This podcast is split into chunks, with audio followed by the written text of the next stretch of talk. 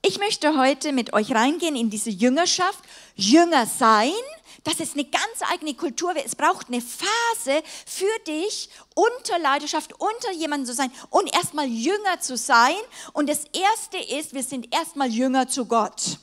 Wir sind immer Jünger Jesu, nicht nur nicht von einer Person. Das ist ganz, ganz wichtig.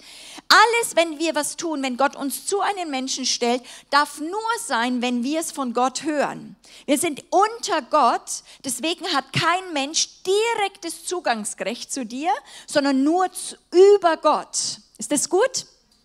Ja? Und dann wird Gott aber, wie bei Paulus, er sagt, ihr seid ein Brief vom Himmel her, ihr seid Christi Brief, der Heilige Geist schreibt auf euch, nicht ich, mein Bild, was ich von dir haben will, der Heilige Geist soll an dich ran, aber ausgefertigt durch einen Dienst. Ihr werdet jetzt in der nächsten Phase, solange Gott euch in dieses Gefäß ICF stellt, durch Leute auch die hoffentlich unter Gott laufen, von diesem Spiritualität, von diesen Schätzen geprägt, die ICF trägt. Und das ist so. Gott hat das so gemacht. Deswegen sind eben auch die geistlichen Familien unterschiedlich. Und dann bedeutet es, dass wir erstmal Jünger sein müssen. Wir müssen es lernen, was bedeutet es, damit wir dann Jünger machen können. Wenn du aber ein Jünger Jesu bist, gibt es keine Wahl. Wenn du nicht ein Glaubender bleibst, sondern wirklich Jünger Jesu, nachfolgst Jesus, gibt es keine Wahl für dich. Du wirst andere zu Jüngern machen müssen. Das ist Teil deiner Job Description. Das ist unsere Arbeit hier auf der Erde. Da gibt es keinen Drumherum. Das ist nicht für Spezialleute, das ist nicht für Pastoren. Der Leib wird freigesetzt, dass wir zu Jüngern machen. Amen. Das ist mal wichtig. Und dann, wenn ich noch dazu komme, ich hoffe, dass ich diesen Jünger-Check, den ich finde, sehr wichtig finde, dass ihr wirklich merkt, Jünger sein ist mehr als nur Begabungen freisetzen. Das geht wirklich ans Eingemachte. Jesus hat Nadelöhrs. Es gibt in der, der Nach, wenn wir Jesus nachfolgen, gibt es Nadelöhrs. Du kannst nichts mitbringen von dem eigenen Guten, was du denkst, dass du bist. Du bist Konkursmasse. Und das stoßt dem Europäer auf, weil wir doch denken, wir können brillieren, jeder ist doch einzigartig. Der Humanist sagt, da ist doch was Gutes in uns drinnen und es konfrontiert das biblische Weltbild, dass er sagt, da ist nichts Gutes, da ist alle Herrlichkeit habt ihr verloren, die ihr bei Gott haben solltet und das mag man nicht gern hören als Deutscher. Weil dann sagt man ja, wir sagen dann christlich, ja, aber. So, und dann kommen unsere Argumente. Und das merke ich, das ist wirklich, deswegen ist es nicht so leicht, dass alle Jesus nachfolgen, weil es diese Nadelöhrs gibt, wo du Dinge verlassen musst, dir sterben musst. Und daran müssen wir als Leiter, dürfen wir keinen Weg dran vorbei Leuten anbieten. Weil sonst können sie nicht wirklich in diesen Autoritätsrahmen reinkommen, die Gott aber für sie hat, weil hinter dem Kreuz, hinter dem Nadelöhr ist eine Weite, eine Freiheit, die dich von den Ängsten, den Plagen, all dieses sich selbst fühlen, erlöst hat und du echt frei fliegen kannst. Amen. Deswegen, wir dürfen nicht aus gutem Herzen diese Nadelöhrs zu früh wegmachen, weil Leute den Druck spüren. Obwohl es nicht leicht ist, manchmal für beide Seiten, auch nicht für Leiter. Okay? So, der Kernwert, ich fange jetzt mit euch an, ist Matthäus 28, 18 bis 20. Jüngerschaft ist nicht, was eine Gemeinde sich eigentlich überlegen kann, will ich das, will ich das nicht. Aber schaut mal die Gemeindelandschaft an in Deutschland. Wenn ich rumgehe und sage, wer hat dich gejüngert, welche Bezugspersonen hast du? Ich kriege das fast in keinen Gemeinden. Leute sind Waisen Sie sind nur Gesammelte, aber haben oft nicht Bezugspunkte, Leute, die mit ihnen eine Wegstrecke gehen. Dabei darfst du und musst du nicht das Bild haben, ich brauche einen Papa, eine Mama, für mein ganzes Leben wird es meine Mama sein. Nein, du bist, Christus ist dein Herr, der Vater ist dein Vater, von ihm bist du geboren und du bist in ihm. Und dann gibt der Herr dir Leute in der hoffentlich Väter und Mütter in der Anfangszeit, aber dann brauchst du nicht nur Väter und Mütter, du brauchst Trainer. Du wirst geprägt und gejüngert durch Bücher. Ich bin von Leuten gejüngert worden, die schon gestorben sind durch Bücher und ihren Geist und ihren Schatz hat Gott in meinen Geist reingeschrieben und das habe ich jetzt weil das, was sie haben, gehört nicht ihnen, sie haben es von Gott und es gehört uns auch. Und deswegen ist die Frage, durch was prägst du? So, wenn du das nicht erlebt hast oder hier jetzt noch nicht jeder Bezugsleute hast, krach nicht ein, sag, oh, wir haben es halt nicht, sondern danke für das, was du hast. Erkenne, wo Leute dir begegnet sind, die vielleicht mal ein Wort reingesprochen haben, die dich geprägt haben. Für deine Eltern, für Leute in Autorität, egal wie sie waren, und brech durch, dass du ein jünger Macher wirst. Ja, selbst wenn du es nicht erlebt hast, dann gib die Chance. Geht unter Jesus. Werde ein Jünger Jesu und er wird dich zu einem Menschenfischer und Jüngermacher machen. Amen. Das ist das, was Jesus mit uns macht. Und der Befehl, das ist ein Befehl, geht nach Freiburg, geht nach Villingen, geht nach Singen und geht nun hin. Das ist in dem Evangelium. Wir müssen mal hingehen und macht alle Nationen zu Jüngern. Das sind Ethnos, also wirklich die Schwaben, die Bayern. Es ist also nicht nur Deutschland, sondern diese Spracheinheiten, die Kultureinheiten, die sollen zu Jüngern gemacht werden und brauchen spezifische Anweisungen, wie? Indem er sie tauft auf den Namen des Vaters, des Sohnes und des Heiligen Geistes und sie lehrt, äh, und sie lehrt, alles zu halten, was ich euch geboten habe. So, Jüngerschaft hat was zu tun der Vermehrung, der Multiplikation, wie Gott gedacht hat, dass wir die Enden der Erde erreichen. Dieses Befehl finden wir schon in Genesis in 1. Mose 1.28. Seid fruchtbar, mehrt euch und füllt die Erde. Das war schon immer Gottes Plan. Bleibt nicht nur an einem Ort. Füllt die Erde, multipliziert euch, füllt die Erde, vermehrt euch und füllt die Erde. Ein Vermehrungs-, ein, ein, ein auch wirklich wir sollen Kinder gebären, ja, äh, ein Vermehrungsbefehl. Und dieselbe Sache, wenn jetzt Jesus, wo Jesus der Sohn Gottes kommt, hebt er das nicht auf, sondern setzt es nochmal neu ein. Wir haben das verloren. Wir haben unsere Rechte dem Feind abgegeben. Und deswegen sagt er jetzt, so geht hin und mache zu Jüngern alle Völker. So Matthäus 28 ist ein Jüngerschaftsbefehl. Jetzt fragen mich Leute, jetzt fragen mich Leute, ja, wie machen wir das? Also die Bibel sagt ganz klar, mache zu Jüngern erstens mal, indem ihr geht. Du kannst nicht sagen, die sollen zu mir ins Haus kommen. Du musst aufmachen. Wenn Jesus ruft, musst du immer was verlassen. Folge mir nach, bedeutet Jesus ist auf einem Weg und die Komfortzone, das, was du denkst, da ist immer ein Punkt, auch jetzt noch, wenn Jesus sagt, jetzt wieder mach dich auf, muss ich Altgewohnes verlassen und wieder mich aufmachen. Es ist Teil des Jüngerschaftsbefehls. Es muss eine Kultur in uns sein, dass wir nicht sagen, jetzt habe ich es als Schwabe, ja, äh, was, was ich habe, das habe ich, ja, sondern dass wir müssen reingehen, indem wir hingehen, taufen und halten lehrt und dass, wir, dass sie das tun. Ja, also dass die, wir sollen sie lehren zu tun. Das ist ein ganz, ganz eine Sache, worauf ich jetzt rein äh, rauf und runter äh, mich bewegen werde.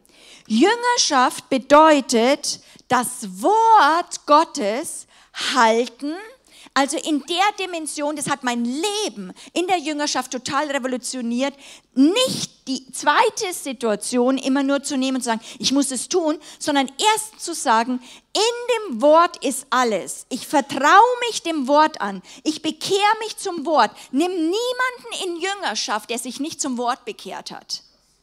Weil sonst kannst du nur ihn mit deiner Freundlichkeit und deiner Mütterlichkeit oder Vaterlichkeit, du erziehst ihn zu dir. Das ist verboten. Auch wenn ich sage, ja, das sind Jünger von mir, das sind nicht meine Jünger, das ist nur ein indirektes Wort. Meine Autorität, ich habe nur Autorität, sie zu Jesus zu jüngern. Sie gehören Jesus. Er soll mit ihnen was anfangen. Sie sollen belastbar werden, dass er sie gebrauchen kann, und zwar nach seinen Gesetzmäßigkeiten. So, wir hören immer, lehrt sie zu halten, jetzt müssen sie alles tun, das stimmt, aber das allererste ist, was wir Leute trainieren müssen, auch was ich jetzt euch sage, geht nicht gleich, wie soll ich es tun, wie soll ich es tun? Haltet es erstmal fest. Nehmt es wie ein Festbankett. Hm, essen, essen, halten, bewahren, festhalten. Festhalten, was wir durch Jesus erhalten. Festhalten, was das Wort Gottes sagt und dir vermittelt. Festhalten, was der Feind dir durch Situationen im Alltag, wo er dir stehlen möchte, madig machen möchte, zerstören möchte oder das Wort töten möchte, sodass du es loslässt. Wer hat es schon erlebt, dass das passieren kann? Ja, logisch. Durch Situationen, wo du sagst, boah, nee, jetzt lasse ich es halt los. Und da sind wir in Europa ganz schwach drin, festzuhalten. Einfach sobald es ist, um der Bedrängnis willen des Wortes, da ist Verfolgung um des Wortes willen. Ja, weil der Feind will das Wort stehlen, weil hast du das Wort, hast du Christus und hast du Christus, bist du stark. Nimmt er dir das Wort, bist du schwach. Er reagiert nicht, geh weg, Teufel, geh weg, Teufel. Er, nur das Wort, was Christus ist, tut ihm weh. Und sagt, Teufel, weg, weg, weg, das juckt ihn nicht, der ist ein geistliches Wesen. Das Wort von Gott setzt ihn in seine Schranken und Gott gibt dir die Autorität, ihn zu zitieren. Der Löwe von Narnia ist hinter dir und du bist klein Lucy und streckt ihm nur das Wort entgegen. Und die ganze Autorität des Reiches Gottes steht dann hinter dir. Das muss aber durchgesetzt werden. Jüngerschaft bedeutet also, dass wir Leute trainieren, das Wort Gottes, sich zum Wort Gottes zu bekehren, es zu lernen, wie in, Johannes 8, äh, 30 bis 32 festzuhalten, weil dann werden sie es erkennen, es wird sie frei machen und dann werden sie es tun. Das Wort wird in ihnen manifest. Ist das genial? Das bedeutet Jüngerschaft. Bei uns ist eine Gefahr im Westen. Wir haben Jesu äh, Befehl so interpretiert. Geht hin und bekehrt Menschen. Geht hin und machet, zu, machet Menschen zu Anhängern von Jesus, die das Evangelium und Gott für wahr halten. Und das ist krass. Das ist krass.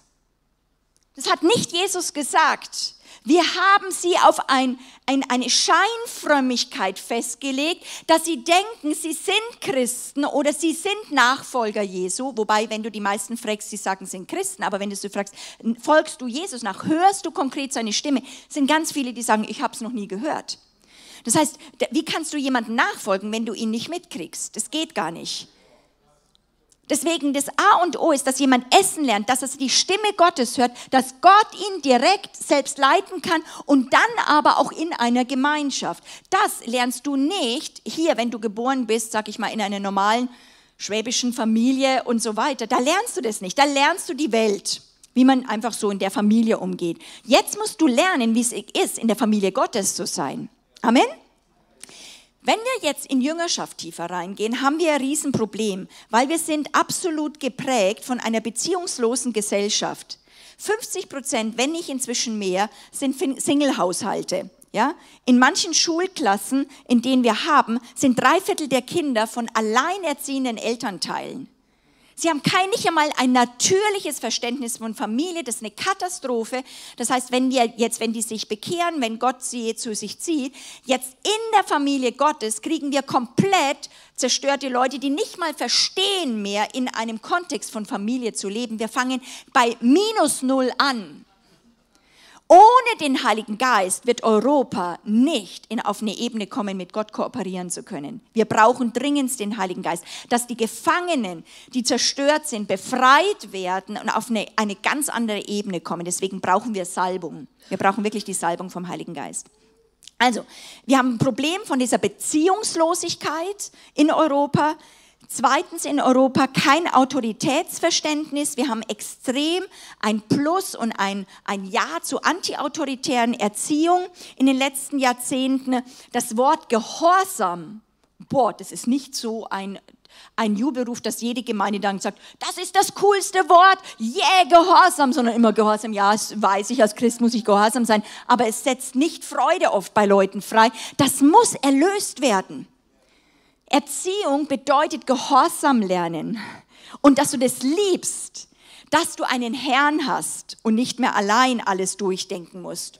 Sofort, wenn wir das Wort Gehorsam hören, kommt krasse Ängste in Europa hervor. Machtmissbrauch, Machtmissbrauch. In jeder Gemeinde sehe ich dieses Schild, wo paar Leute rumrennen mit so einem roten Schild. Wenn irgendwas ist, zack, hoch, Machtmissbrauch. So als eine komplette Schutzgrenze für sich, komm mir nicht zu nah, sonst kann ich sofort dieses Wort ähm, sozusagen hochheben, was dich in deine Schranken weist. Das ist krass.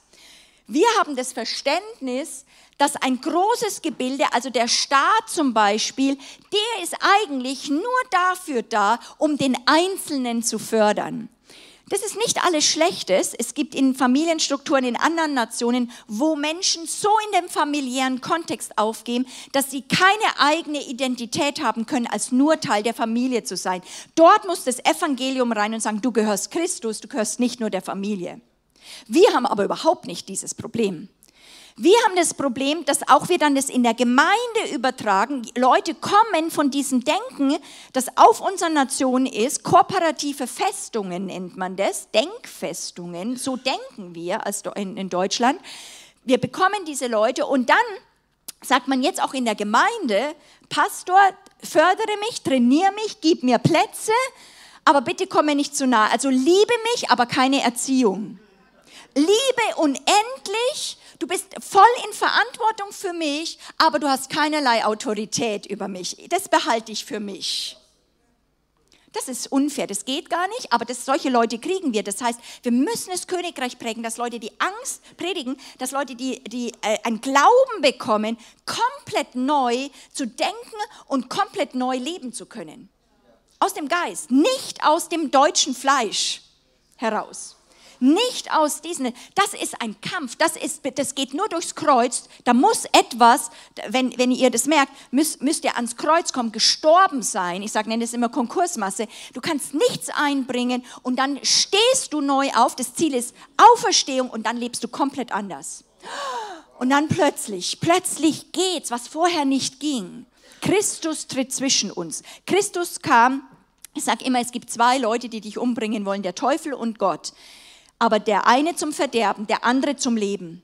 Und es geht durch den Tod, aber das Tod ist nicht das Ende. Das Ziel ist nicht, du musst sterben, sterben, sondern du musst den, die, die Freiheit sehen, du musst hinters Kreuz sehen, dass du den kurzen Todesschmerz siehst und dann für ewig in dieser Freiheit bist. Aber das geht nicht einmal, sondern es geht in diesen Nadelöhrs, musst du immer wieder gestorben sein. Amen?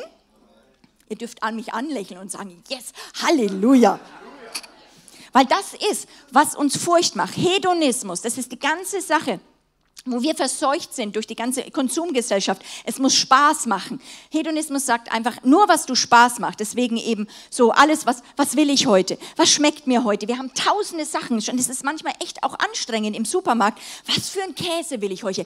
Wozu habe ich heute Lust? Äh, die, die ganze Zeit, das waren frühere Generationen nicht gehabt, aber es ist auch eine Last. Aber die ganze Gesellschaft ist darauf aufgebaut. Christus kam, dich von Hedonismus zu befreien. Christus kommt, dich von dem Dualismus zu befreien, dass du nur die sichtbare Welt und dich spürst, sondern dass du Jesus merkst und sein Königreich und merkst, was er will. Und er kam, um dich von jedem Humanismus zu befreien. Nicht Humanismus im Guten, dass wir für Menschen denken, Gott ist ein Humanist, dass er Gott Menschen liebt. Aber er liebt so sehr, dass er sagt, stirb und steh wieder auf.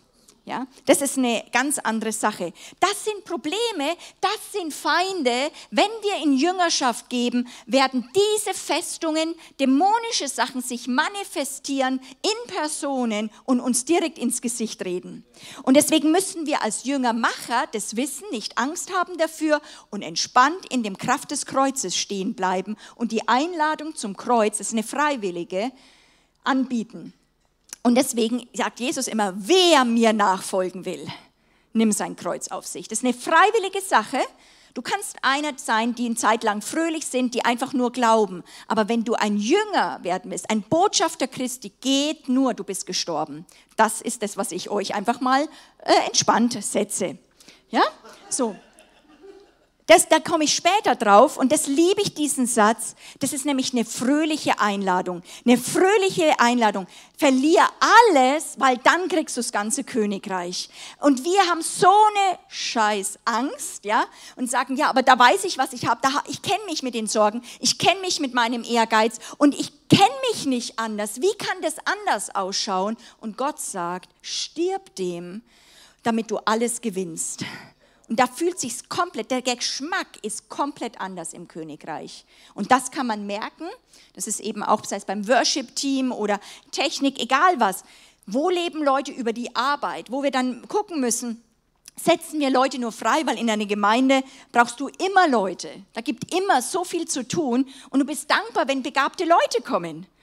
Jetzt ist die Frage als Leiter, sind wir verpflichtet, eben nur die Begabung? Es gibt eine Phase, Begabungen freizusetzen. Und es kann auch mal sein, dass man sagt, bei einer Person ist es erstmal wichtig, dass sie begabt, einfach ihre Begabung mal ausleben kann, bis der Christus, der Jesus und auch die Leiterschaft den Zeitpunkt setzt. Jetzt gehen wir mal ans Eingemachte. Du lebst davon. So, jetzt tun wir dich mal ein Jahr da von dem Publikum und von der Bühne runter. Was macht es mit dir? Ablehnung, Angst, alles kommt hoch und dann merkt man und du merkst dann, wovon lebe ich? Und Christus, das müsst ihr verstehen, ist nicht, dass er uns sagt, das will ich nicht und das tötet er und das tötet er und das tötet er. Er will das Leben für dich. Auch als Jüngermacher, du musst jemanden lieben, dass du sagst, ich will das Beste für dich und ich weiß, wenn du hinter das Nadelöhr kommst, dann bist du durch. Und dann fühlt sich's anders an. Und zwar auch für die Gemeinschaft. Wenn du viel Leute hast, die noch im Fleisch agieren, ist es als Leiter extrem anstrengend, eine Gruppe zu führen, weil ständig Sachen, eigendynamiken Sachen sind, sind. Und es braucht diese Befriedung unter einen Herrn. Deswegen glücklich, ICF, wenn dieser Gott euer Herr wird. Und zwar als Gesamt, dass jeder ihn als Herrn anerkennt. Da muss nicht Leiterschaft stark auftreten, weil der Herr redet. Er redet aber auch über Menschen, über den Jüngermacher. Nicht jeder soll dich jüngern, sondern die Leute, denen du ein Zugangsrecht gibst und sagst, ich möchte wachsen. Ich möchte wachsen und ich merke, ich schaffe es nicht alleine. Ich gebe dir Zugangsrecht. Bitte konfrontiere mich. Und das soll nicht jeder machen. Aber die, die es machen, schätze sie. In Jesu Namen. Okay. Die Schlüsselstelle für Jüngerschaft ist in 2 Timotheus 2,2. Und was du vor vielen Zeugen von mir gehört hast, das vertraue zuverlässigen Menschen an, die fähig sind, auch andere zu lehren. So, ich habe bewusst jetzt die Bibelstelle hingeschrieben und ich möchte jetzt euch äh, fragen, wie viele Generationen hatte Paulus im Blick, wenn er mit Timotheus, seinem geistlichen Sohn, redet? Versucht es mal rauszuzählen. Wie viele Generationen von Jüngerschaftsfolge habt ihr? Kette, eine Kette. Könnt ihr reinrufen? Hm? Ja, also das jetzt mal nur in dem Vers. Drei, zwei, vier. Okay? Okay, was meine ich damit? Weil das ist echt, mein ganzes Denken hat sich nach der Bibelschule umgedreht. Ich bin gelehrt worden, das Höchste ist, in der Bibelschule war, wurde uns ein Weltbild gemacht. Du gibst dein Leben Jesus und dann gehst du in die Welt, möchtest möglich vor Massen stehen und tust möglichst, bei uns war, in meiner Phase war diese ganze äh, Sache, Kranke heilen, Dämonen austreiben, also möglichst viel Kranke heilen, viele Dämonen austreiben, Leuten geht schlecht und du hilfst ihnen. Und es war so, dieses Bild, in jeder Session wurde das einem gebracht. So, der Herr möchte dich gebrauchen, dass sie Christus kennenlernen und dass es ihnen besser geht. Ist nicht mehr heute mein Ziel.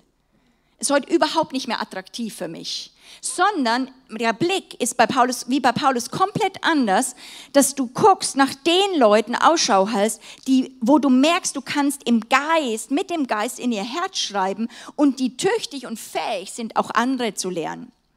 Ich merke das bei David und Sarah, aber auch bei einigen von euch, dass ihr eine Begabung habt. Das hat auch nicht jeder Pastor, Leiter auszubilden. Und die ganze Gemeinde hat sich schon verändert, indem man einen Fokus hat auf Leiterschaft. Nicht jeder ist jetzt Leiter, aber jeder kann jüngern. Aber die Leiterschaft soll Leute trainieren, die fähig sind, wieder andere zu lehren. Also, multiplikative Jüngerschaft durch Ketten. Und was du, Timotheus, von mir Paulus gehört hast vor vielen Zeugen, das befiehlt treuen Menschen, dritte Generation, die Jünger von Timotheus an, die tüchtig sind, auch andere Jünger der Jünger des Timotheus zu lernen. Vier Generationen innerhalb von einem Kontext. Ich habe schon Ur, Ur, Ur, Ur, Urenkel. Mein Ziel ist nicht, vielen zu helfen, dass es ihnen besser geht. Ich sage das immer, ich erkläre das mit, du kannst immer sagen, jetzt zum Beispiel wie bei Kindern, die können, braucht manchmal sehr lange, bis die so Schuhbändel zumachen können. Und du willst raus, du bist jetzt gerade im Supermarkt und so. Und boah, die zwei Kinder, also eins, zwei oder drei, die kriegen das nicht gebacken. Ich weiß nicht, mit welchem Alter die das schaffen, keine Ahnung. Und dann sagt es, die Versuchung ist, dass du sagst, komm, ich mach's für dich. Immer wieder, ich mach's für dich. Und wir dürfen das nicht, weil sie werden nicht eigenständig. Das Ziel von Gott ist nie, dass du abhängig bleibst von deinem Jüngermacher. Das Ziel ist Eigenständigkeit. Das Ziel ist Freisetzung, sodass du dann mit dem Herrn laufen kannst. Amen? Das ist ganz, ganz, ganz wichtig. Und dann sind die fähig, wieder andere zu lehren. Also das sehen wir hier. Ähm, Jesus hatte zum Beispiel nicht, der hat die zwölf, die, sieb, äh, die drei, die zwölf, die 70, die 120 und die Tausenden. Das heißt, er hat verschiedene Ringe um sich gebaut. Ich habe verschiedene Ringe von Beziehungen und in den engsten Kern, da investiere ich mein komplettes Leben rein. In andere, wie jetzt bei euch, komme ich mit meinem Know-how und mit allen Schätzen, die der Herr einem gegeben hat, pflanze, baue, möglichst in Herzen rein, weil es nicht mir gehört, weil es vom Himmel ist, kann es was freisetzen, wo immer man hinkommt. Das ist eine geistliche Dynamik. So. Und eben Jesus selbst, der Sohn Gottes, hat nicht nur mit Massen agiert, sondern er hat sich auf zwölf Leute konzentriert. Das finde ich echt heftig. Ja? Okay, was ist jetzt ein Jünger? Ein Jünger, sagt mal das zusammen mit mir, ein Jünger ist ein Nachfolger von Jesus. Nochmal. Du folgst jemand nach. Ihr könnt es mal spielen, ja, einfach mal machen, dass dich jemand leitet. Ich mache das manchmal in Gruppen und dann ist es eine, einer mal mit, einer muss die Augen zumachen und der andere leitet dich und einmal musst du, du musst die Augen zumachen und der andere leitet dich mal nur durch Worte und alle gehen durcheinander und der, der dich führt, muss nur zu dir reden, sagen, stopp jetzt, damit du nicht in einen reinrennst, weil du hast gerade die Augen geschlossen. Erstmal lernst du da massiv vertrauen. Du musst wissen, dass der, der dich leitet, wirklich für dich auch guckt, dass du nicht in was reinrennst. Das ist Jüngerschaft. Jüngerschaft zu Jesus. Du folgst jemandem nach. Wenn du niemandem nachfolgst, bist du nicht ein Jünger. Okay? Also dazu brauchst du eine gesunde Geburt, es braucht eine echte Bekehrung, ein Fundament für die Jüngerschaft und deswegen müssen wir eben, können wir dann auch wirklich sagen, es hat Gott auch in die natürliche Geburt reingegeben, eben Multiplikation, aber auch geistliche Geburt. Ein Jünger, das ist das A und O, wenn wir Leute in Jüngerschaft, dass nicht sie sich in unser Bild formen, aber komplett den Charakter Christi kriegen, in, für ihre Persönlichkeitstyp. Der Charakter von Jesus muss durchschauen und sie werden in sein Bild verändert. Aber es wird auch ein Stück weit, wenn ihr in ICF trainiert seid, wird es einen ICF-Charakter haben, weil ihr seid die Familie, wie Gott euch Schätze gegeben hat. Bei uns wird es KI-Schätze geben. Das ist einige strenger wahrscheinlich wie bei uns. Ja, weil wir so da hardcore einen Wert auch darauf legen. So, Taten von Jesus braucht es auch. Wir, ein Jünger Jesu heilt Kranke und weckt Tote und äh, treibt Dämonen aus. Das heißt, äh, das ist ein Teil vom Training, dass Leute da drin freigesetzt werden müssen. Sonst bist du auch nicht ein Jünger. Christus wird Leute heilen durch dich. Christus wird Dämonen austreiben durch dich. Amen. Was ist jetzt die Voraussetzung zur Jüngerschaft? Also, dass du in Jüngerschaft, also oder wenn ihr als Leiter oder wenn ihr jetzt als Departmentleiter oder Bereichsleiter, ihr müsst vielleicht mal die ganze Gruppe vielleicht so euch anschauen, die unter euch ist und sagen, okay, Herr, ich liebe sie erstmal, ich nehme sie auf mein Herz. Und dann merkst du, okay, soll ich wirklich mich zusätzlich nochmal mit ihnen treffen, um geistlich Dinge zu bauen, wie wir in diesem Department oder in diesem Bereich arbeiten? Oder nehme ich mal zwei Leute dort raus und nehme sie besonders auf mein Herz, weil ich merke, da hat Gott eine Connection geschenkt, geschenkt und ich werde in sie investieren. Das müssen wir unter den Heiligen Geist machen. Und da müsst ihr folgende Ausschau halten. Drückt eure, sag ich mal, Bereitwilligkeit, das anzubieten, nicht irgendjemanden zu früh über, sondern achtet darauf erst, dass ihr rauslockt, ob jemand es wirklich will ob er dieses weiche Herz hat, ob er hungrig ist. Ein, es braucht, dass man sieht, da ist ein geistlicher Hunger. Verschwende nicht so viel Zeit für Leute, die noch keinen Hunger haben. Vielleicht ist es in zwei Jahren soweit. Okay? Wir denken immer auf alle, aber dann ist es Ablehnung. Nein, jeder ist verantwortlich für sein Herz für seine Gefühle, seine Gedanken. Und wenn du dein Herz verschlossen noch hast, das kann Ursachen haben, aber keiner kann dich zwingen, das Herz zu öffnen. Nur du hast den Schlüssel. Du kannst sagen, Gott, ich will das. Und das müssen wir abwarten, bis jemand wirklich will, geprägt zu werden. Weil das, das ist schon, dann, dann kommt jemand mit Weisung und sagt, schau mal, mach das mal so und so. Also es braucht einen geistlichen Hunger und auch eine Annahme von Elternschaft vom Jüngermacher und das mache ich oft verbal. Darf ich das? Ich gehe nicht nur davon aus, außer jetzt wie bei euch, ich jünger euch auch, aber ich setze diesen Vorschussvertrauen eben frei, weil geistlich Autorität, Leitautorität mir den Freiraum gibt, darf ich schreiben, aber ihr könntet natürlich sagen, boah, was will diese Tante da vorne? Äh, keine Ahnung, ich sagt mir gar nichts, Herz zu, dann werde ich auch, schreibt es der Herr nicht rein, ähm, sozusagen. Aber hier kann man, kann es jeder noch aussuchen. Aber in dieser 1 zu 1 Jüngerschaft, von der Jesus redet, wo wir Leute wirklich gezielt, äh, ganz konkret im Alltag sagen, schau mal jetzt hier, wie reagierst du? Voll im Fleisch, hab keine Furcht, jetzt geh zu Jesus. Ja? Das benötigt eine Absprache, ein Erkennen füreinander. Sonst kommt es zu Machtmissbrauch. Ja, oder dass dann eben man denkt, man hat so ein gutes Herz, aber der andere will das gar nicht. Deswegen muss man das absprechen, was man auch sieht, was sich verändern soll und ob der andere das auch so sieht. Manchmal muss ich warten, bis der andere das sieht, was ich schon sehe. Ja, ich erzähle es immer von meinen Schwibschwiegereltern, von meinem Bruder, die Schwiegereltern, die ähm, sich bekehrt haben und gesagt, jetzt haben wir alles, Jesus hat alles weggemacht. Und ich sage, nee, aber das, das, das, nö, Jesus hat alles weggemacht. Und ich habe so innerlich gedacht, naja, lass uns mal in zwei Jahren reden, exakt nach zwei Jahren. Oh Monika, irgendwie, wir kommen nicht durch. Und dann waren sie so weit. Und ich hatte gedacht, oh, ich mache jetzt mit denen so eine Beke be perfekte Bekehrungsjüngerschaft äh, durch, ja, sozusagen. Und äh, also ich, sie waren die Senkrechtstarter der Gemeinde, weil sie haben Training bekommen, aber äh, sie haben Dinge noch nicht gesehen. Und das können wir nicht erzwingen. Der, der überführt, ist der Heilige Geist. Und manchmal das Schwierigste war für mich, Leute leiden zu lassen, obwohl ich wusste, zwei, drei Punkte, sie würden durchbrechen, aber sie sahen den Punkt nicht und hätten sich dicht gemacht. Ja? Also es braucht diese Annahme von, von einem Trainer, dass man merkt, ich habe da blinde Flecken, bitte hilf mir dabei, ich möchte da durchbrechen und ich sehe das, was du siehst. Es, wir müssen auch ihn klar machen, wie Jesus, das hat einen Preis, bist du bereit, diesen Preis der Nachfolge zu zahlen? Wenn nicht, überlegst dir, die Bibel, Jesus sagt, überschlag die Kosten, bevor du in einen Krieg gehst, ob du das bezahlen kannst, ob du gewinnen kannst. Willst du das?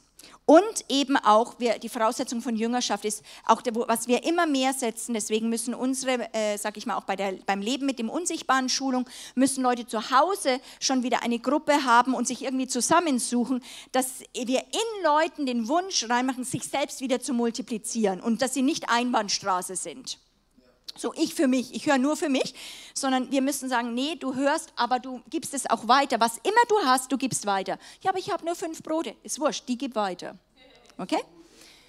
So, was ist die Voraussetzung von dem Mentor oder von dem Jüngermacher? Das ist jetzt so ein bisschen so ein ungelenkes Wort, aber ähm, wir machen Leute zu Jüngern, mache zu Jüngern. Philippa 3,17, Folgt mir, liebe Brüder, und seht auf die, die so leben, wie ihr uns zum Vorbild habt. Ich sage das nochmal. Paulus sagt mit einer sehr, also wirklichen Entspanntheit, ich habe da was von Gott, folgt mir nach.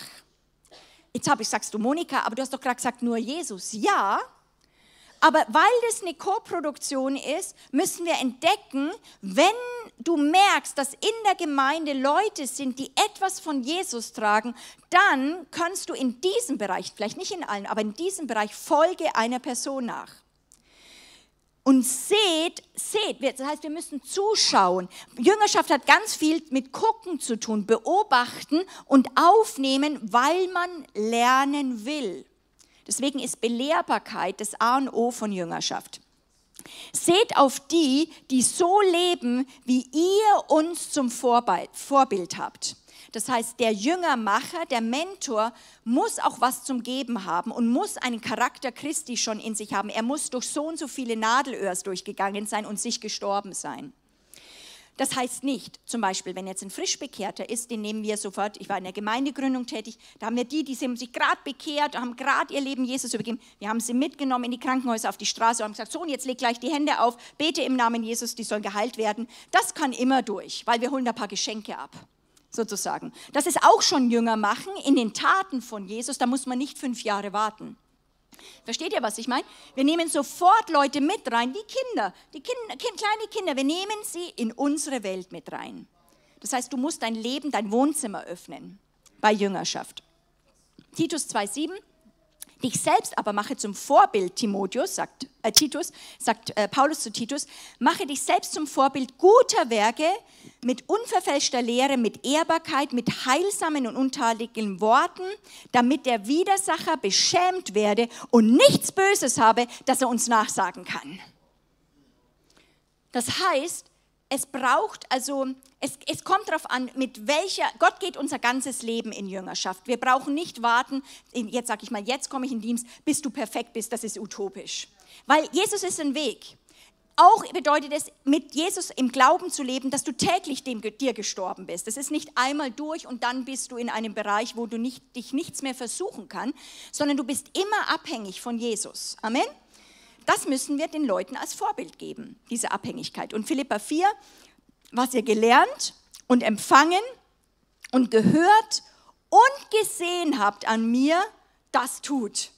Das ist krass. Was ihr gelernt, was ihr empfangen, gehört und gesehen habt an mir, das tut. So wird der Gott des Friedens mit euch sein. Weil dann kommt Friede rein.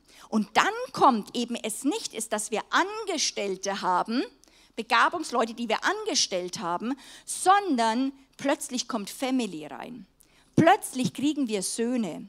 Plötzlich kriegen wir Töchter. Eine Familie entsteht, die nicht immer nur bei uns bleiben. Die können wir dann auch aussenden oder sie können eigene Familien gründen. Aber sie werden wirklich hervorgebracht für Gott, dass sie leben können. Sie folgen Jesus nach mit ihrer Berufung. Jünger tun, was Jesus getan hat. Wir brauchen den Charakter nochmal von Jesus, wir werden ihn sein Bild verändern und Glaube ohne Werke ist tot. Lehret sie zu halten, was ich euch geboten habe. Also tut, was Jesus getan hat und in seinem Tun wird Gott sichtbar. Jetzt habe ich mal ein paar Sachen zusammengetragen. Eine Zeile habe ich jetzt vergessen für euch mal rauszunehmen. Das ist in Denominationen unterschiedlich, aber ich meine, ein Jünger kennt seinen Gott und lebt in einer persönlichen Beziehung mit ihm. Ein Jünger ernährt sich selbst, er kann sich vom Wort Gottes selbst ernähren und lebt danach. Das ist einer für mich der Hauptingredienzen. Wenn jemand noch nicht selbst Gott hören und mit der Bibel leben kann, kann er noch nicht losgelassen werden. Dann bräuchte er Jüngerschaft. Er kennt den Heiligen Geist und seine Kraft. Er kennt Gottes Stimme und ist gehorsam. Er lebt in Heiligung und ist bereit, in Heiligung zu leben, das Gott es in ihm hervorbringt. Er kennt echte Gemeinschaft mit anderen Christen. Er ist ein Zeuge und verkündigt, predigt das Reich Gottes in seinem Einflussgebiet und wenn es nur eins zu eins ist, zu einer nächsten Person. Er wird Leiden erleben. Sag mal Halleluja. Ein Jünger hat es gelernt, dem Feind zu widerstehen er betet um Heilung, treibt Dämonen aus, weckt Tote auf. Die nächste Sache ist in Denominationen unterschiedlich. Die Bibel sagt eigentlich, dass die, die ähm, sag ich mal, der Leib darf taufen, aber in manchen Denominationen dürfen die das dann nicht. Aber eigentlich so Taufe, Abendmahl, Hochzeiten, Segnungen kann der Leib hervorbringen, könnten wir eigentlich tun. Prophezeit, dient, lehrt, weidet die Schafe, hilft bei Gemeindegründung, ist vollmächtig und vor allem möchte ich einen Fokus legen dann, macht dann andere zu Jüngern. Weil er geht diesem Jesus nach und er lädt andere ein, mit auf diesen Weg zu gehen, radikal die Stimme Gottes zu hören und den Willen Gottes zu tun, nicht seine eigenen Dienst aufzubauen, nicht seine eigene Berufung und Begabung einzusetzen, sondern den Willen Gottes durch, durchzusetzen in einer Stadt und Region. Ich, ich versuche bald zum Ende zu kommen, das wird die erste, dann die Pause haben. Das Vorbild von Jesus ist selbst gewesen. Jesus war uns ein Vorbild. Er lebt in einer, er lebt in einer verbindlichen Gemeinschaft. Er, er öffnete sein Herz zu den Jüngern, eine geistliche Familie. Ohne Koinonia gibt es nicht wirklich wahre Jüngerschaft. Jüngerschaft oder Gemeinschaft ist der Boden von Jüngerschaft. Das geht nicht nur einfach aus der Ferne sondern das bedeutet, dass man seine Herzen öffnet. Äh, könnt ihr euch noch erinnern? Die eine nimmt seine, die Leute aufs Herz und der andere öffnet, dass jemand reinschreiben darf. Das ist, hat was sehr viel mit Nähe zu tun. So, das ist der, diese Koinonia, Gemeinschaft, die Familie Gottes, Gemeinde ist der strukturelle Rahmen, ideale Rahmen für Jüngerschaft. So, und in dem äh, ermutigte Jesus, er ermahnte, das heißt, er erzog seine Jünger. Das Erziehung bedeutet fördern, vor und fordern. Also fördern und fordern. Ja?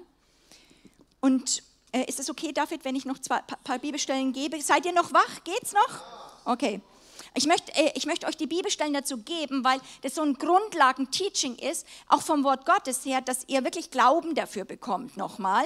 Und dann könnt ihr fragen, wie können wir dem Raum geben, ähm, auch Stück für Stück, weil nicht, jede, nicht alle sind bereit zur Jüngerschaft. Wir haben, ich habe mit Pastoren immer wieder geredet und sagen, ja, Jüngerschaft, dann denken sie nur an Jüngerschaftskurse. Wir machen zehn Wochen Jüngerschaft, Kurs dann ist es abgehakt. Jetzt haben wir die Leute gejüngert. Das kann man machen, das ist eine Form, die aber nicht von der ich spreche. Hier spreche ich, dass Gott eigentlich gedacht hat, dass lebendige Herzensbeziehungen in Gemeinden entstehen. Richtig lebendige Herzensbeziehungen, Zuwendungen und sagen, ich wende mich dir zu und lass uns zusammen leben. Und das geht nicht, einmal am Sonntag im Gottesdienst den Nacken des Vordermannes zu sehen, den du dann kaum kennst. Ja, das, das ist nicht möglich. Da ist auch Jüngerschaft nicht realistisch, da ist es nicht erlaubt, sondern das, das hat was zu tun, dass wir umbauen müssen und oft auch beziehungsunfähige Leute in einen Weg gehen, dass sie ihre Herzen öffnen können. Weil manche wollen es, wenn sie wiedergeboren sind, wollen sie es, aber sie können es noch nicht. Und dann müssen wir einen Weg gehen und eben die Wachstumsblockaden wirklich lösen. Das Vorbild von Paulus, ich liebe das. Ich, Paulus ist einer meiner Heroes.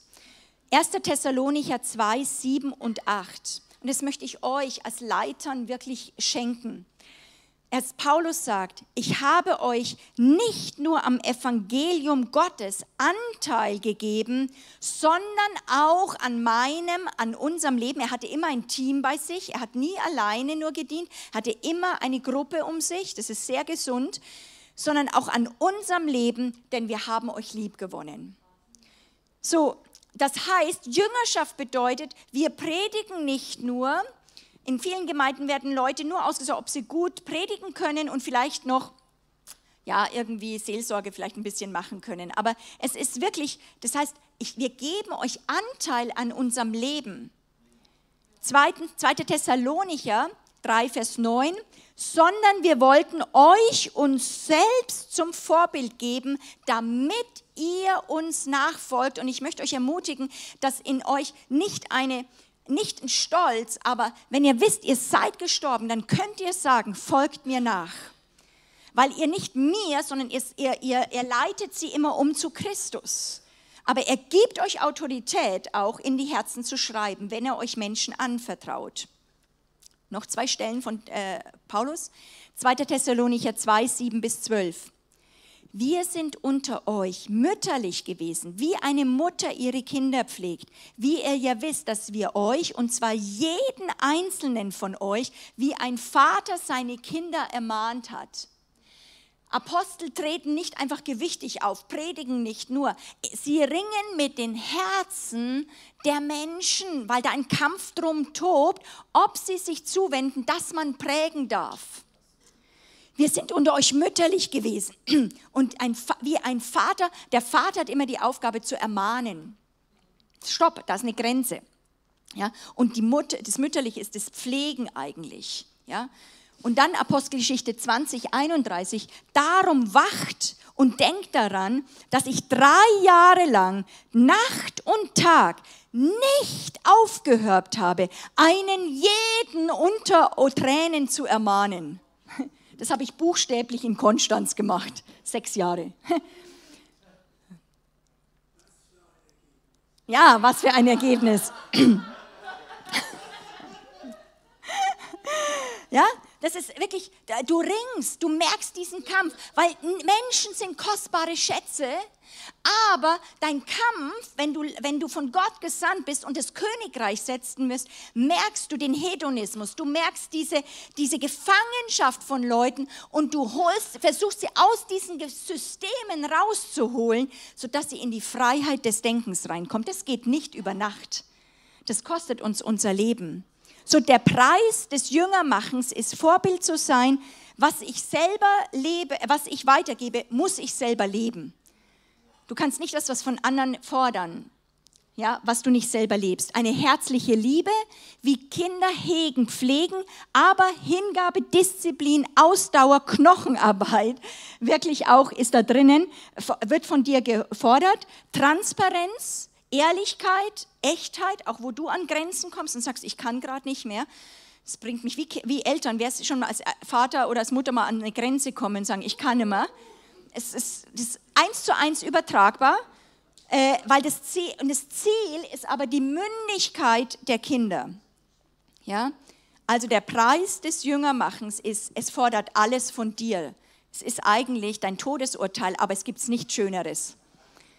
Es ist nicht schöner, wie wenn Kinder hervorkommen, die Christus plötzlich kennen und anfangen, das Königreich Gottes zu sprechen, neue Beurteilungen geben, die, die, obwohl sie Angst haben, ihre Sünden voreinander in der Gemeinschaft bekennen und sagen, das, mit dem habe ich ein Problem.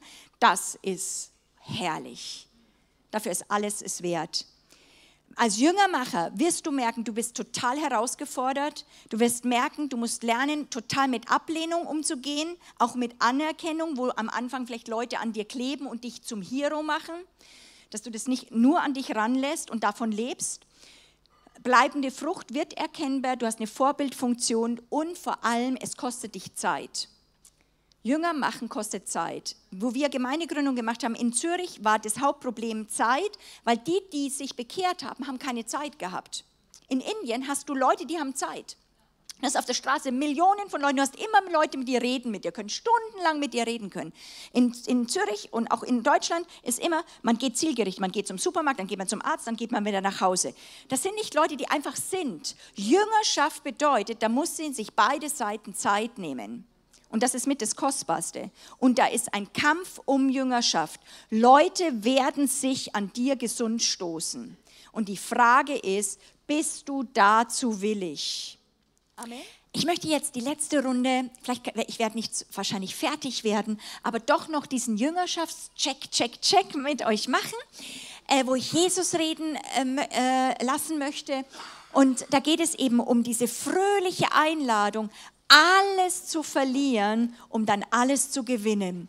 Und die Bibelstellen, die Jesus eigentlich uns bringt, sind zweierlei. Die einen Sachen, was er sagt, ist, er schwärmt vom Königreich. Das ist mir ganz wichtig, auch wenn ich jetzt diesen, das Gewichtung auf die Jüngerschaft lege. Die Jüngerschaft ist immer die herausfordernden Bibelstellen, wo es geht um Verleugnen und so weiter. Aber wenn wir zu früh da reingehen und nicht Leute werden, zum Beispiel als Leiter, ich sage immer zum Beispiel, wenn, wir ein, wenn ich einen Alpha-Kurs oder so einen, Frisch, äh, so einen Glaubensgrundkurs machen würde, ich würde erst mal nur eine Session, zwei, drei Stunden, mal nur schwärmen und von dieser Geschichte von dem König erzählen. Du musst selber wissen, in welche Geschichte du reingenommen worden bist, dass du schwärmst, dass du diesen sagst, es ist ein Schatz im Acker. Weil, wenn wir zu schnell gehen, was du verkaufen musst, was du verlieren wirst, kriegen Leute total brutal Schiss. Und das werden sie immer noch haben. Aber sie müssen bei uns merken, dass wir das fröhlich tun. Am Anfang Einige von euch werden es auch gemerkt haben, also am Anfang auch, ich wusste nicht, dass sein Wille in mir war. Und ich habe immer gedacht, es wird immer ein Kampf sein. Ich will immer bestimmt, was Gott nicht will. Bis ich gemerkt habe, das stimmt doch gar nicht mehr. Ich will total, was Gott will. Und die Zeiten, wo ich teilweise Wochen mit Gott gekämpft habe, von Wochen auf zwei Sekunden abgekürzt sind, wo ich sage, klar, du sagst es, das will ich, weil ich weiß, das ist gut. Und immer, oh, ich, will was, was ich nicht will und ich will jetzt was, was er nicht will. Das stimmt überhaupt nicht und es hat mich so erlöst. Und es hat Jesus für uns getan. Deswegen müssen wir das setzen. Weil Gottes Sicht vom Königreich ist es, das, wenn wir das vom Universum her sehen, ist es ein Miracle, das ist ein Wunder, das ist die höchste Ehre, dass er uns Anteil gibt an seiner Welt. Dass ein Mensch neu anfangen kann und der, wenn diese Welt vergeht, mit ihm regieren darf. Ja? Wir betonen sehr gerne die Kosten und die Kosten sind real. Die Kosten des Fleisch wird die Kosten hassen, fürchten und alle Wege immer drumherum machen. Der Teufel wird alles aufbieten, wie bei Jesus, dich zu versuchen, dass du alles machst, aber ums Kreuz rum. Nur damit du nicht sterben musst. Dann ist ist wurscht für ihn. Aber hauptsächlich du, du stirbst nicht. So, weil dann kannst du das immer noch ausleben, deine Begabungen, aber du bist nicht gestorben. Dann bist du nicht für ihn gefährlich. Deswegen auch bei Jesus. Sein Hauptpunkt war, schau mal, die Nationen, die willst du. Er bietet das Kostbarste an. Und es will Gott. Der Vater, das, die Nationen sind Gott, Jesu Erbe. Aber der Teufel bietet uns Wege an, wo wir es am Kreuz vorbeikriegen. Und es geht wirklich ans Eingemachte. Deswegen, wir betonen die Kosten, aber wir müssen noch mehr betonen, wie stark das eine Ehre ist, dass der Herr uns da drin einlegt. Wir müssen es als, äh, aus der Perspektive Gottes predigen, dass es das höchste Vorrecht ist, dass er der Hirte ist unserer Seele. Früher war es eine totale Ehre, einem König zu dienen, einem irdischen König. Menschen sind für einen irdischen König mit Freude in den Tod gegangen. Aber wir als Christen können nicht für den König des Universums und denken, das ist alles, nein, es darf niemand sterben und äh, überhaupt nicht, oh, das geschehe dir bloß nicht. Äh, so wie Petrus, das geschehe dir nicht. Und wir gehen komplett am, am Plan Gottes durch. Und deswegen, wenn da nicht neue Art von Leute hervorkommen in Europa, so wie wir jetzt Christsein oft leben, haben wir keine Salzkraft. Wir sind gleichförmig der Welt. Aber wenn du Leute hast, die bereit wären, für einen Standpunkt zu sterben, für einen Herrn zu sterben, dann wirst du gefährlich für den Feind. Ja? Ähm, er, Christus und dieses Königreich ist für uns der Schatz im Acker, für, weil wir das anschauen, ist immer die Frage, was schaust du aus? Schaust du aus, was musst du verlieren oder schaust du an, was gewinnst du? Der Fokus muss sein, dass wir sagen, was wirst du gewinnen, so dann kannst du Dinge loslassen ich möchte es euch sagen, Jesus Christus selbst, er wusste um seinen Wert. Er wusste, dass es okay ist, wenn ein Mensch für ihn stirbt. Er hat es nicht weggenommen. Er war, wusste, er ist der König und Menschen werden sterben. Deswegen ist eine Schönheit in der Märtyrerkirche ja, wie der Richard Wurmbrand, der mit seinen Konfirmanten der, äh, die äh, sag mal, Märtyrerkirche oder Untergrundskirche in äh, Rumänien mitgehabt hat, der ist, äh, hat seine Konfirmanten immer in den Zoo genommen vor diesem Brunnenlöwen und wusste, da sind 14-Jährige dabei und gesagt, wer heute diesem Christus nachfolgen will, der gehe auf die Knie, während der Löwe gebrüllt und an die an das Gitter ge gebrüllt ist. Und es kann sein, es kann sein, dass in den nächsten Wochen, wenn ihr euer Leben Jesus übergebt und dass ihr sagt, ihr folgt ihm, wo immer ihr hinfolgt, dass ich euch nicht wiedersehe. Und er wusste, er könnte 14, 15, 16-Jährige, die werden nächstes Jahr nicht mehr leben. Und er hat gesagt, wer jetzt das tun will, geh auf die Knie und gib sein Leben Jesus. Das ist eine andere Art von Bekehrung, als wir fügen Jesus nur ein bisschen was dazu. Weil es im Angesicht des Todes, bist du bereit, einen Standpunkt einzunehmen? Oder wie bei dem Ägypter, dem jungen Ägypter, der sich bekehrt hat und ein weiser Bischof, ein langjähriger alter Hase im Reich Gottes sozusagen, väterlich sagt, du pass auf, wie du jetzt in der Familie ist, das kann dich dein Leben kosten. Und das ist gefährlich, wenn du einfach zu, zu radikal jetzt dich einen Standpunkt einnimmst für ihn. Und dieser junge, frisch bekehrte Ägypter schaut diesem langjährigen Vater, der es eigentlich gut meint, an, äh, in das Gesicht mit Unverständnis in den Augen und sagt zu ihm, ich glaube, Sie haben ihn noch nie gesehen, oder? Weil wenn Sie Jesus gesehen hätten, würden Sie nie sowas sagen. Er ist es wert. Er ist der Schatz im Acker. Der Humanist nimmt den Schmerz, die Angst des Menschen so hochwertig rein, dass wir alles dafür verkaufen und es befrieden wollen.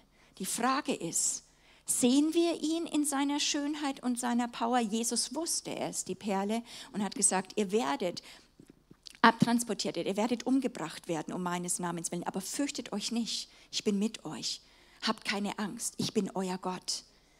Das ist es, was Europa braucht.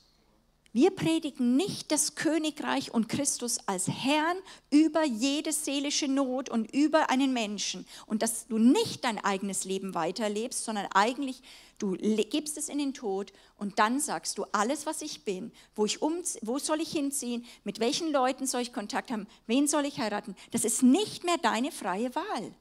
Jemand sendet dich. Das ist unterstes normales Christentum. Haben wir das in Deutschland? Nein. Wir gucken, wo sind wir hin, wo ist ein Job und dann sagen wir, oh Herr, und jetzt gib uns irgendwo eine Familie, eine, eine Gemeinde, wo ich noch hingehen kann. Wir sagen, als erstes suche ich mir eine Versorgung. Und dann jammern Leute jahrelang, weil sie in einer Region leben, wo kein geistliches Leben ist und noch keine eigene Berufung haben, da eine Quelle aufzustoßen oder einen Brunnen zu graben anstatt zu sagen, ich verkaufe alles, weil ich brauche einen Ort, wo ich mit Geschwistern lebe und dann glaube ich, dass der Herr mich versorgt. Das ist sozusagen einmal normal. Wir sind erst im Reich Gottes, wir sind Bürger einer neuen Welt und nicht, dass du einen guten Job hast und eine Firma versorgst. Es ist gefährlich. Ein Atheist hat gesagt, den Charles Studd, ein radikaler äh, Missionar von Afrika, ähm, zur völligen Übergabe an, an Gott anspornte, hat Folgendes geschrieben, dieser Atheist. Wenn ich fest daran glaubte, wie es Millionen zu tun vorgeben, dass das Wissen um und das praktische Ausleben der Religion in diesem Land das Schicksal in einem im anderen Land, in einem anderen Leben beeinflusst, dann würde mir die Religion oder der Glaube alles bedeuten. Ich würde irdische Vergnügungen als Unrat abtun, irdische Sorgen als Torheiten und irdische Gedanken und Gefühle als Eitelkeiten. Der Glaube würde mein erster Gedanke beim Erwachen und mein letztes Bild vor Augen sein, ehe mich der Schlaf ins Unbewusste sinken ließ. Ich würde ausschließlich zu ihrem Zweck leben. Ich würde allein für die Ewigkeit Gedanken fassen. Ich würde eine für den Himmel gewonnene Seele eines ganzen Menschenleben voller Leiden für wert erachten. Irdische Folgen würden niemals mein Ton, Tun aufhalten, noch meine Lippen verschließen. Die Welt mit ihren Freuden und Leiden würde in keinen Augenblick meine Gedanken in Beschlag nehmen. Ich würde, da, ich würde danach streben, nur auf die Ewigkeit und auf die unsterblichen Seelen um mich herum zu schauen, die so kurz dafür stehen, entweder für ewig glücklich oder aber ewiglich elend zu sein. Ich würde in die Welt hinausgehen und predigen, zur Zeit und zur Unzeit, und mein Text würde sein, was nützte es dem Menschen, wenn er die ganze Welt gewönne und verlöre seine Seele? Das sagt ein Atheist. Jesus sah das genau so. Und da möchte ich ihn jetzt zu Wort kommen lassen. Deswegen, wenn wir jetzt Leute zu Jüngern machen, müssen wir gucken, dass wir, durch was sagt Jesus, müssen sie durch. Das eine ist, was hast du aufgegeben, um Jesus nachzufolgen? Wie steht, wie sieht es mit Menschen aus? Liebst du jemanden mehr als Jesus? Weil der was sagt, kannst du Gott nicht mehr hören. Oder ja, Jesus ist so spezifisch. Er legt seine Hand raus. Was lieben wir? Wo finden wir das? Wir finden das in Lukas 14, 25 bis 35.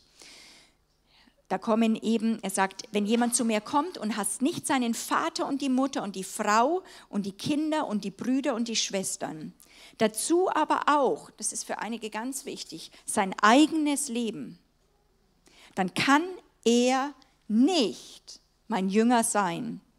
Und wer nicht sein Kreuz trägt und mir nachkommt, kann nicht mein Jünger sein. Und dann sagt er ganz viel, wer den Turm baut und eben wer in den Krieg zieht. Also du musst Kosten überschlagen. Und im Vers 33, so, so kann nun keiner von euch, der nicht allem entsagt, was er hat, mein Jünger sein. Das ist jetzt nicht David Romminger oder Monika Flach, die das, die das sagen.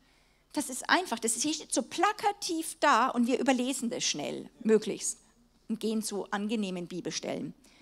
Das, die, die, das, das, der, die krasse Sache ist, dass Jesus sagt, der kann es nicht. Der kann nicht mein Jünger sein. Das ist Hammer. Was bedeutet es also, sein Kreuz zu tragen? Wer nicht sein Kreuz trägt. Jesu Aussage ist eben, wenn du es auch wolltest, du kannst nicht dein Jünger sein. Es hat die Voraussetzung, wer mir nachfolgt, der wird mir nachfolgen und ich führe dich zum Kreuz. Und danach, eben das Kreuz ist nicht die Endstation, die Auferstehung. Wir predigen Auferstehung, aber der Kreuz ist eine Durchgangsstation. Ja? Ähm, kann man also laut Jesus ihm nachfolgen, sein Jünger sein, ohne diesen Dingen entsagt zu haben?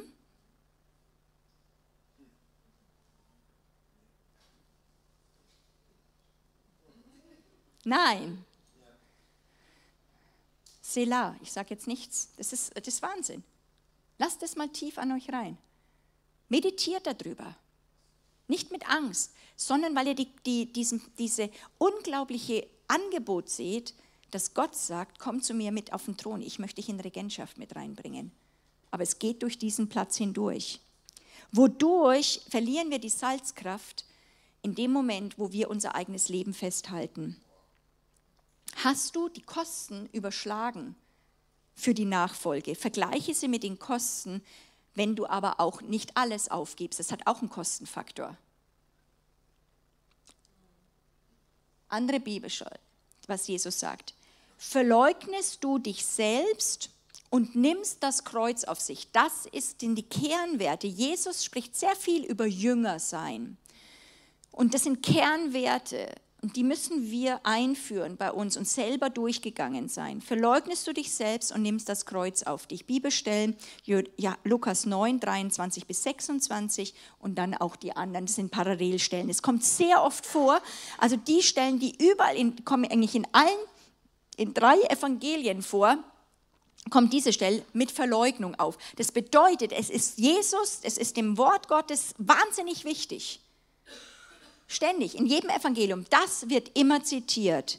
Er sprach aber zu allen, wenn jemand mir nachkommen will, auch wieder ganz wichtig, er zwingt es niemanden auf, er weiß seinen Wert, er tut niemanden zwingen, ihm nachzufolgen. Wenn mir jemand nachkommen will, verleugne er sich selbst. Du kannst nicht sagen, Jesus, hilf mir, mach das.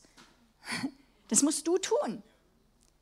Du verleugnest dich selbst und nimmst dein Kreuz auf täglich. Ich bin mir gestorben, ich bin eine neue Schöpfung, ich lebe nicht mehr nach meinem alten äh, Fleisch, da kommen wir morgen drauf. Und dann sagt er, nimm es so, und dann folge mir nach. Weil Nachfolger Jünger sein bedeutet, du folgst ihm nach. Denn was wird es einem Menschen nützen, wenn er die ganze Welt gewönne, sich selbst aber verlöre oder einbüßte? Denn wer sich meiner oder meiner Worte schämt, dessen wird der Sohn des Menschen sich schämen, wenn er kommen wird in seiner Herrlichkeit, der des Vaters und der heiligen Engel. Jesus wusste um seinen Wert. Er sah und tat, was der Vater tat. Er sah die Engel. Und er lädt uns ein, auch als Deutsche, als Bayern, als Schwaben, und sagt, ich möchte euch in meinem Gefolge haben ich zähle auf euch. Aber bringt ihr mein Reich, meine Welt oder baut ihr eure Welt mit ein Stück weit frommen Idealen und ich soll es segnen? Fragen, was macht einen Jünger noch aus? Hier ganz klar, also man soll sich selbst verleugnen, es geht nicht mehr um mich. Es geht null mehr um mich. Und Menschenfurcht gestorben zu sein. Es geht nur durch den Heiligen Geist. Ja? Wie kann man also Schaden nehmen an, an seiner Seele? Antwort, indem man seinen Lüsten, seinen bisherigen Wegen nachgeht und sich um das, sein eigenes Leben versucht zu erhalten. Gott wird es auch durchgehen lassen, aber du wirst nicht glücklich dabei werden. Was bedeutet, sich zu verleugnen? Es ist ganz eine einfache Stelle. Jesus hat es mir erklärt mit Petrus. Ähm, ich habe immer gedacht, was heißt es, ich verleugne, ja, ich kenne mich nicht und so. Aber was hat Petrus getan? Petrus hat Jesus verleugnet. Wer weiß es? Okay, Petrus sagt, ich kenne diesen Menschen nicht. Jesus sagt, so wie Petrus, der hat gesagt, ich kenne diesen Menschen nicht. Wenn Dinge passieren in deinem Leben und du sagst, diese alte Monika Flach, ich kenne dich nicht mehr, die klopft an, du machst Türe auf, sagst, ich kenne dich nicht mehr, ich bin eine neue Person. Wenn du das nicht tust, kannst du mir nicht nachfolgen. Ich bin eine neue Schöpfung. Ich bin Monika Flach, aber ich bin auferstanden in Jesus Christus. Ich bin nicht mehr den Lüsten, den Begierden ausgeliefert. Die misstrauische, ängstliche, immer widerspruchmäßige, die immer sich selbst schützende. Boah, die musst du nicht bewahren. Jesus wird die nicht heilen. Jesus wird das Fleisch nicht irgendwie bemänteln. er wird es nicht beseelsorgern. Er sagt, es ist so krass, das kann ich nicht teilen, es geht nur durch Tod und ich erschaffe was ganz Neues für dich. Und wir müssen lernen, aus dem Neuen zu leben. Das heißt, was bedeutet das? Das ist eine tägliche Sache, nicht einmal gemacht für immer, dass du jeden Tag sagst, und ich lebe nicht mehr aus dem Alten. Ich lebe im Glauben an den Sohn Gottes, der mich liebt und sich selbst für mich hingegeben hat. Und ich werfe Gottes Gnade nicht weg. Denn wäre die Gerechtigkeit gekommen aus dem Gesetz, dass ich wieder mich selbst profilieren muss, boah, dann wäre Christus vergeblich gestorben und er ist nicht vergeblich gestorben. Er ist gestorben und auferstanden und mit ihm lebe ich und zwar in der Neuheit des Lebens. Amen. Was hält dich ab, Jesus nachzufolgen? Das ist, wenn wir Jüngermacher sind, werden wir das merken. Bestimmte Punkte, es wird bei Leuten unterschiedlich sein, warum sie sagen, das geht nicht, weil ich jetzt geht es gerade nicht, dass ich Jesus nachfolge. Das ist ganz praktisch. Jesus geht ganz praktisch ran. Lukas 9 und auch Matthäus 8 stehen die Bibelstellen. Das eine ist, der eine kommt sogar zu Jesus, das werden wir auch haben. Ich will dir nachfolgen, wo immer hingehst. Jetzt sagen sie, oh super, genial. Ja, wo immer du auch hingehst, Herr. Also er sagt schon Herr. Und dann Jesus sprach zu ihm, die Füchse haben Höhlen und die Vögel des Himmels Nester, aber der Sohn des Menschen hat nicht, wo er sein Haupt hinlegt. Was heißt es? Alle die, die eigentlich sich schön ein Nest machen wollen und sagen, so promote mich, sagt er ganz klar, selbst ich weiß nicht, wo ich mein Haupt hinlegen, bist du äh, mein Haupt hinlegen soll, bist du bereit, auf einem niedrigen Standard zu leben. Du wirst alles versorgt sein, aber du kannst nicht Karriere machen wie in der Bürokratie, immer so alle zwei Jahre wirst du befördert. Bist du bereit, die Preis zu zahlen? Er sprach zu einem anderen, dann folge mir nach.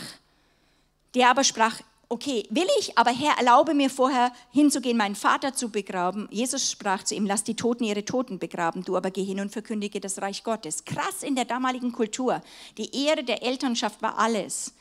Er konfrontiert es und sagt, du gehst jetzt. Und er sagt, das packe ich nicht. Jesus hat viele gerufen, viele haben es nicht gepackt, ihm nachzufolgen. Oder ich will dir nachfolgen, Herr, aber vorher, das ist immer, was wir merken dann auch bei Jüngern, sagen, vorher muss das noch, das will ich noch haben. Und da muss es durch. Ich gebe dir her. Also was macht einen Jünger aus? Er lässt sich nicht abhalten und aufhalten im Nachfolgen, weil er einfach Jesus als den Weg erlebt hat. Herr, ich übergebe dir, Herr, meine anscheinenden Rechte, die auch Gott uns vielleicht geschenkt hat, auf Freizeit. Ich gebe dir mein Recht auf ungestört sein. Ich brauche jetzt auch mal einen Rückzugsort. Im Vertrauen auf dich, weil mit dir, mir, mir ist es wichtiger, mit dir zusammen zu sein, als selber, als meine Ruhe zu haben. Die Ruhe meines Lebens will ich nicht mehr, auf, die, auf der will ich nicht beharren. Zuerst trachte ich nach deinem Reich. Bedeutet auch, gehorsam zu sein, wenn Gott was sagt, nicht zu sagen, aber ich mache das erst, das musst du doch verstehen. Nicht eine Arbeit oder eine Verpflichtung gegenüber Menschen zu einem Götzen zu machen, wenn Jesus ruft. Jesus bedeutet außerdem, ihn mehr zu lieben als Verwandte oder Freunde. Das ist für Frauen einer der krassesten Sachen, die oft beziehungsmäßig sind, wenn es um die Beziehung plötzlich geht oder Heirat. Ganz viele äh, tun ihre Berufung, eine hohe Berufung, oft verkaufen, weil sie dann den Wunsch haben nach dieser Zweierschaft und äh, treffen falsche Entscheidungen. Das ist wirklich krass. Ähm, genau, sehr, sehr, sehr gut. Und dann werde ich also damit abschließen. Fruchtbarkeit ist natürlich die Sache dass ich jetzt nochmal sage, wenn wir ihm nachfolgen, kommt es, weil wir unter Autorität sind, dann zu einer krassen Bevollmächtigung und Autoritätsübergabe. Jesu Versprechung für seine Nachfolger, für diese Art von Nachfolger hier in Deutschland ist komplette Versorgung und Autorität. Das ist garantiert. Autorität für alles, worüber du Verantwortung bekommst. Okay? Dazu sehen wir Markus 10, 29 bis 30. Da ist niemand, der Haus oder Brüder oder Schwestern oder Mutter oder Vater oder Kinder oder Äcker verlassen hat, um meinetwillen. Es geht immer nicht, dass ich sage, ich will Hero sein, ich will asketisch leben, jetzt mache ich das, du musst Gott gehört haben. Und der nicht hundertfach empfängt, jetzt in dieser Zeit Häuser und Brüder und Schwestern und Mütter und Kinder und Äcker unter Verfolgungen und in dem kommenden Zeitalter ewiges Leben. Das heißt, Gott versorgt dich jetzt schon in diesem Zeitalter, aber du wirst ewige Frucht haben, auch in, in der Ewigkeit. Ja? Das ist gewaltig. Die Frage ist, lebst du mit dem Blick der Ewigkeit oder muss alles Leben nur in diesen 70, 80 Jahren drin sein? Marx und Nietzsche haben gesagt, so wirklich dieses ganze Christentum ist nur Opium fürs Volk, weil die vertrösten das. Hier ist es ein Jammertal und alle vertrösten auf die Ewigkeit. Dieses Problem haben wir heutzutage nicht mehr. Die wenigsten Christen, mit denen ich in Kontakt bin, leben, dass sie wirklich die Ewigkeit Blick im Blick haben und darüber in der Gegenwart Entscheidungen treffen. Weil du kriegst Belohnungen im Himmel. Weil ich bin ja auch nicht blöd. Also, ich meine, du machst ja nicht Dinge einfach nur hier. Das geht ja nicht asketisch nur um Sachen, sondern du weißt, dass du mit ihm herrschen, dass ein neues Zeitalter kommen wird. Und er wird seine Nachfolger, die mit ihm Freunde sind, hier sein Reich mit ihm vertreten, vollkommen belohnen. Das ist krass. Alle kommen, also du kannst in den Himmel kommen, aber wie dein Platz im Himmel ausschaut, ist ein Unterschied. Was er dir anvertrauen kann. Und der Herr gibt eben die komplette Autorität. Lukas 10, 19, also zuerst ist natürlich mein Lieblingsvers, Matthäus 6, 33. Alles wird uns zugefügt werden. Es ist echt mein Leben, dass ich wirklich sagen kann, nichts in meinem Leben, der Herr hat alles zugefügt. Mein ganzes Leben habe ich versucht, mir nichts zu nehmen. Also, dass man einfach zu frühzeitig sich Dinge nimmt, obwohl man merkt, dass Gott für einen da gemacht hat habe ich nie versucht, es mir zu nehmen, sondern gewartet, bis Gott den Zeitpunkt gibt und sagt, go for it. Das ist sehr, dann kriegst du Autorität über den Feind. Ja? Und dann äh, heißt es, siehe, ich habe euch Macht gegeben, auf Schlangen und Skorpione zu treten und über die ganze Kraft des Feindes und nichts soll euch schaden. Wer möchte das erleben? Das ist gewaltig. Krasse Autorität. Wir lieben oft nicht Autorität, aber Autorität ist was Wunderbares, weil uns Feinde, Menschen sind ja nicht unsere Feinde. Wir kriegen Autorität über Sünde, Tod und Teufel. Wir kriegen die Autorität von Gott. Das ist Gottes einfach Gnade. Kein Mensch kann das eigentlich machen. Wir können Sünden vergeben. Menschen, die gesündigt haben, sie kommen zu uns. Gott gibt uns einen Freibrief für Leute. Uns können, wir können sagen, dir sind deine Sünden vergeben, wenn du das dir leid tut ich kriege ein Mandat, ich kann dir sagen, das ist vergeben. Das ist krass. Kein Wunder, dass die Pharisäer damals bei Jesus gesagt haben, das ist Blasphemie. Nur Gott kann Sünden vergeben. Jesus gibt diese göttliche Autorität an die Gemeinde Christi weiter. Das ist Hammer. Kein Politiker kann es, kein Diktator, kein Machthaber kann Sünde wegnehmen, nur Gott. Und er delegiert es dir. Das, ist, das, ist, das muss man sich denken. Sünde ist zerstörerisch und wir können Sünde wegnehmen aus diesem Universum und damit den Tod, die Zerstörung aus Menschenleben. Kein Wunder, dass ich dafür, dass du dafür den Preis dafür zahlst, dein Leben niederzulegen. Er gibt uns Autorität gegen den Feind, wo wir sagen, jetzt kommst du mal her, im Namen Jesus Christus. Er ist mein Herr, aber die Dämonen wissen genau, ist er dein Herr oder redest du nur die Formel aus? Hast du nur eine Formel? Im Namen Jesus. Und wir sagen gerne, ja, Herr Jesus. Aber wir denken eigentlich Herr Meier, Herr Müller. Aber das ist der Herr. Es ist nicht einfach wie Herr Müller, sondern es ist der Herr. Jesus ist der Herr. Wenn du das nächste Mal sagst, Jesus, Herr, Jesus, halte inne, dass du es richtig sagst. Herr. Wenn du sagst, Herr, und du betest, ich tue alles, was du willst, aber dann sag nicht her. Er ist der Herr. Und ich merke, ich bin tatkräftig, ich bin so glücklich, dass ich einen Herrn habe über mich. Dann muss ich nicht Herr sein. Das entlastet mich, bringt, befreit mich von Witchcraft, von allen möglichen Sachen, dass ich nicht Macht ausüben muss, sondern ich sage Gott, ich demütige, bis ich merke, er ist jetzt, habe ich wieder gemerkt, jetzt ist er in Kontrolle, dass ich loslassen kann. Der Herr ist gewaltig. Der Herr möchte eure Städte durch euch gewinnen, auch durch andere Gemeinden. Deswegen müssen wir in den Gemeinden dann zusammenkommen, in einer Stadt, in Einheit zusammenkommen. Und dann gibt er uns Authority, Leute aus diesen kooperativen, hedonistischen, humanistischen, dualistischen Gefängnissen rauszuholen, weil sie ein Volk vor sich sehen, weil sie das schmecken können, die sind anders. Nicht nur, weil sie einen schöneren und Lobpreis haben und genial, also ihr habt genialste Power Bilder und eben halt mit diesen Bewegungen und so weiter. Ja, genial. Äh, das ist wunderbar. Es ist genial. Werden wir auch bald haben. Ja? Aber, ja, ich, ich bin schon seit einem Jahr dran, aber unser Computer macht da noch nicht mit. Das ist, das ist aber nicht, was Leute verändern wird. Es ist du und ich. Was schmecken sie? Schmecken sie was von der anderen Welt? Oder kriegen sie nur Monika Flach mit? Das ist hier die Frage. Gott hat was Radikales vor.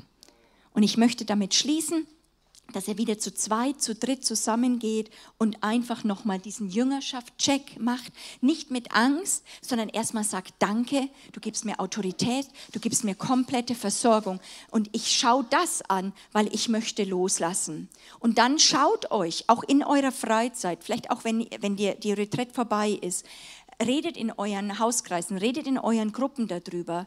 Ist es, ist, habe ich das erlebt? Ist es in meinem Leben passiert? Wo habe ich verleugnet? Wo habe ich Kosten überschlagen? Und wo habe ich den Preis bezahlt? Redet darüber.